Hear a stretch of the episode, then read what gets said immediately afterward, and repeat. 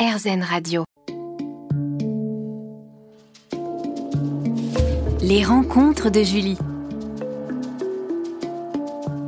Bonjour à toutes et à tous. Merci de nous rejoindre sur RZN Radio dans les rencontres de Julie. Je suis très heureuse d'accueillir aujourd'hui l'humoriste, comédien, auteur, animateur de télévision et de radio Kevin Razi. Bonjour Kevin. Bonjour Julie. Merci de participer à cette interview.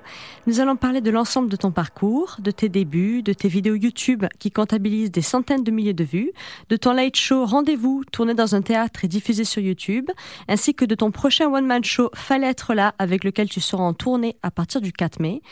Kevin Razi sur RZN Radio pour un entretien d'une heure. À tout de suite sur RZN Radio. Les rencontres de Julie.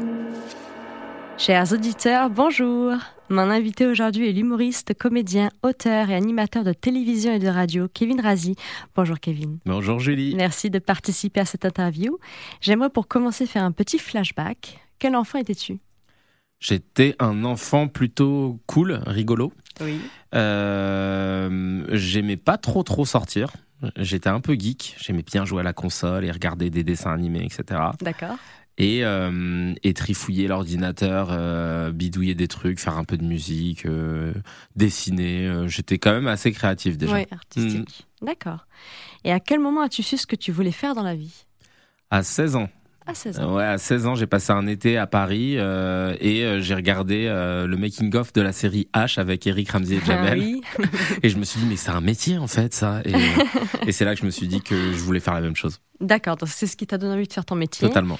Et euh, est-ce qu'il y a, à part Eric Ramsey, des personnes, d'autres personnes qui t'ont donné envie de faire ce métier et qui t'inspirent, euh, qui t'ont inspiré ou qui t'inspirent encore aujourd'hui? Et ben, euh, à l'époque, ben, je regardais à fond les inconnus, moi. Là, Oui. Les inconnus, je connaissais les sketchs par cœur. Et mention spéciale pour Didier Bourdon, dont je suis vraiment fan, son jeu, son attitude, tout. Donc, euh, ouais, je pense que les inconnus, c'était vraiment la base. Et puis après, il y a aussi Gad, euh, Jamel, etc. Mais je pense que vraiment, les inconnus, ça a été le début, quoi. D'accord. Et quel est le premier one-man show que tu as vu?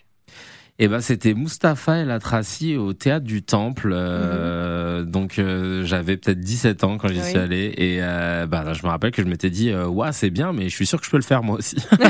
Donc le déclic encore plus, quoi. ouais ouais j'étais très prétentieux. je crois. Tu commences ta carrière professionnelle en octobre 2007 comme chroniqueur sur RNT, la web radio de Direct 8. Peux-tu nous parler de cette première expérience? C'était improbable en fait. J'avais dit à tout mon entourage que je voulais devenir humoriste et Oui. euh, j'ai un pote qui avait organisé une soirée. Euh, il m'avait dit je vais te présenter un mec qui s'appelle Tariq, il écrit pour des humoristes et, et donc il fait la soirée et en, en moment en plein milieu il dit à tout le monde, enfin devant tout le monde, Eh Tariq c'est lui qui veut devenir humoriste. Et là tout le monde se retourne vers moi, j'avais trop honte et en discutant en discutant avec Tariq il me dit bah écoute moi j'ai une petite euh, web radio, une web émission sur RNT. Si ça te dit tu pourrais faire des essais et j'ai commencé bah, par là et franchement ça a été un- une superbe expérience. D'accord. Et tu rencontres Kinan, Ouais. un humoriste qui te laisse faire sa première partie au Café Théâtre Populaire. Ouais. Puis en janvier 2008, tu lances ton premier spectacle solo intitulé The Lievin Razy. Ouais. Tu le joues pendant deux ans en enchaînant scène ouverte et festival. Peux-tu nous raconter, ça fait quoi d'être seul en scène?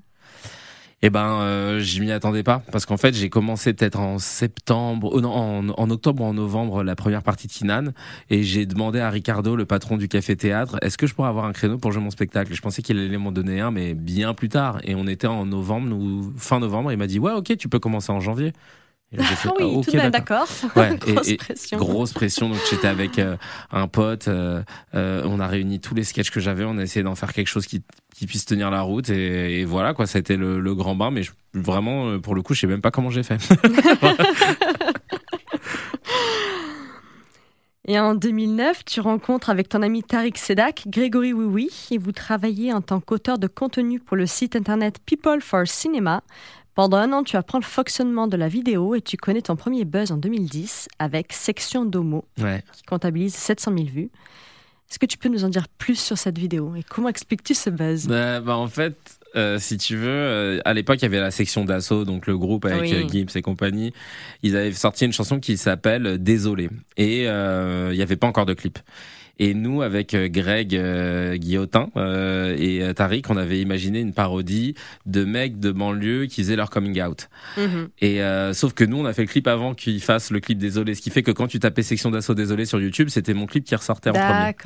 Et euh, résultat des courses, bah ça, ça a pris parce qu'en plus le sujet, enfin avant c'était très rare qu'on parle et de mecs de banlieue et d'homosexualité et qu'on réunisse ces deux Oui. thèmes. Ça a fait vraiment, ça a été le cocktail à l'explosif. Et c'est comme ça en fait que ça a pris de, de fou quoi. D'accord. Et comment as-tu décidé un jour de faire des vidéos sur le web? Explique-nous.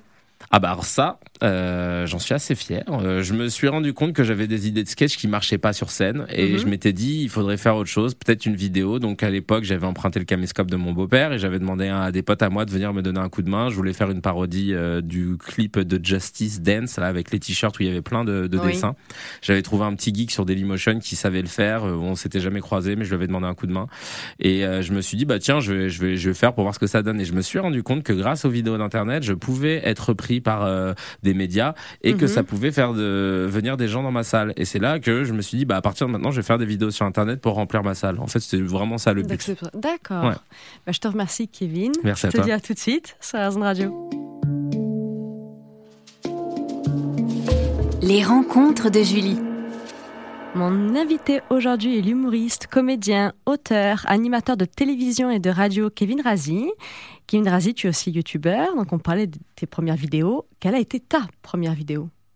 La Euh, toute première. La toute toute toute première et ben c'était une parodie du groupe Justice euh, Ah, voilà. Dance C'était la- vraiment la Ouais, première, c'était vraiment je crois que c'est celle-ci euh, où on avait parodié euh, en fait à l'époque Brice Hortefeux il était euh, je crois ministre de l'intérieur et puis il avait parlé d'un truc par rapport au test ADN etc sur les regroupements familiaux et on avait fait un mash-up de ça D'accord. Et on en avait fait une, une parodie et ça a été le ouais le- la toute toute toute première que j'ai mise bah, à l'époque c'était sur Dailymotion donc c'est dire à quel point ah oui ça remonte. D'accord. Et en quoi l'humour peut-il être vecteur de vérité? Et ben en fait, euh, je me suis rendu compte à l'époque où je bossais chez Mondial Assistance sur une plateforme téléphonique que euh, en fait tous les ans on faisait des petites soirées d'entreprise. Mhm. Et comme ils savaient que je faisais de l'humour à côté, ils m'ont dit tiens Kevin, ce serait cool que tu fasses un sketch. J'ai fait ok et je faisais j'ai fait un sketch sur mes collègues et mes responsables. Et j'avais une responsable qui était un peu sèche, un peu froide, qui nous serrait la main comme si c'était euh, euh, la présidente de la République qui disait bonjour à ses ministres. Et elle était très froide et, et, et je l'ai imitée dans ce dans, dans ce sketch. Ah oui, l'audace. Ouais. Et figure-toi que après ce sketch, elle est venue me voir, elle m'a fait mais vous me voyez vraiment comme ça? Je suis si dur et tout. Je fais bah un petit peu, euh, Patricia. Et, Ah. et à partir de là, et ben elle s'est détendue. Et Ah je me suis rendu compte que bah avec l'humour, on pouvait faire passer certains messages quoi. Ouais, Ouais. le pouvoir de l'humour. Totalement. Et est-ce que c'est facile d'aborder tous les sujets? Parce que tu abordes un peu tout, Mhm. ce ne sont pas toujours des sujets faciles. Par exemple, lorsque tu parles de religion ou Ouais. encore de terrorisme. Ouais. Est-ce que tu te fixes des limites lorsque tu écris? Euh, bah, je pense que euh, on peut rire de tout, mais sur les sujets sensibles, euh, on se doit d'être excellent. Une fois, Jean-Luc Lemoyne avait dit ça en interview, et je suis totalement d'accord avec lui. Mhm. je, je suis pas sûr que ce soit de lui uniquement, hein, mais je, je pense comme les, les gens qui pensent comme ça, à savoir que sur les sujets sensibles, on est sur un fil. Tu peux faire rire, mais alors dans ce cas, tu as intérêt à travailler bien comme il faut, parce que si tu vas à la facilité, tu risques de, de, de blesser des gens, et c'est pas le but. Oui. Est-ce que tu penses qu'on peut rire de tout alors? Oui, oui, oui, mais il faut vraiment faire gaffe. Voilà, faut faire gaffe. Mais, euh, mais oui, oui, je pense. euh, hum, c'est juste une question parfois de timing. Parfois, on va te dire c'est un peu trop tôt, ou alors parfois c'est juste qu'on l'a mal fait. Mais je pense qu'il faut rire de tout, même c'est nécessaire de, de rire de tout, parce que sinon on, on cristallise trop de tension sur certains sujets. Oui. Et quelle est la chose la plus subversive que tu aies jamais faite en vidéo? Bah, je crois que c'était le premier épisode de Rendez-vous avec Kevin Razi, mon émission euh, Mhm, sur YouTube, YouTube. où, où j'avais, où à la fin d'un épisode sur un terroriste, euh, je, je lui avais demandé de, de se suicider et que, en disant c'est- que ce serait la seule fois de sa vie qu'il tuerait un mécréant, sachant que ce- ce- cette personne-là, bon, qui est décédée aujourd'hui, était encore vivante. Donc autant te dire que tout le monde a flippé, Ah oui. mais euh, mais parce que ça ça venait des tripes et que j'avais Mhm. besoin de le dire, quoi. Bon, et puis moi, Dieu merci, je ne suis pas mort depuis, donc ça veut dire que tout va bien. Et as-tu une recette pour faire des vidéos vues par des centaines de milliers de personnes?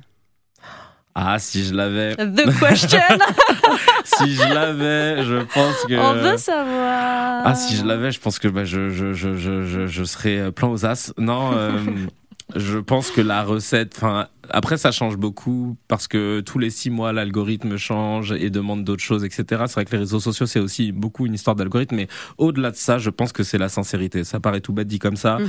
mais quand tu fais quelque chose vraiment sincèrement, même si ça prend pas tout de suite au début, à la longue, ça prendra parce que euh, la sincérité c'est quelque chose d'impalpable, mais qu'on ressent tous.